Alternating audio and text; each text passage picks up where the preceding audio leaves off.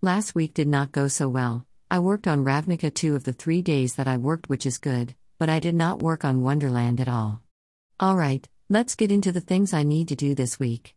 I know it's not a gaming thing, but I really want to get up early and start working out. I need to work on Ravnica for two days. On the third day, I need to work on stuff for my in person game. So there will be lots of mapping. I'm hoping I will get the art back for my other Ravnica project, then I can get that out this week. This week, I will be working on the days that I would be working on Wonderland, so I should get a lot of writing done.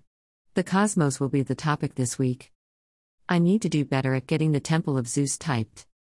Alright, my friends, that is it for this week, so until next time, keep gaming.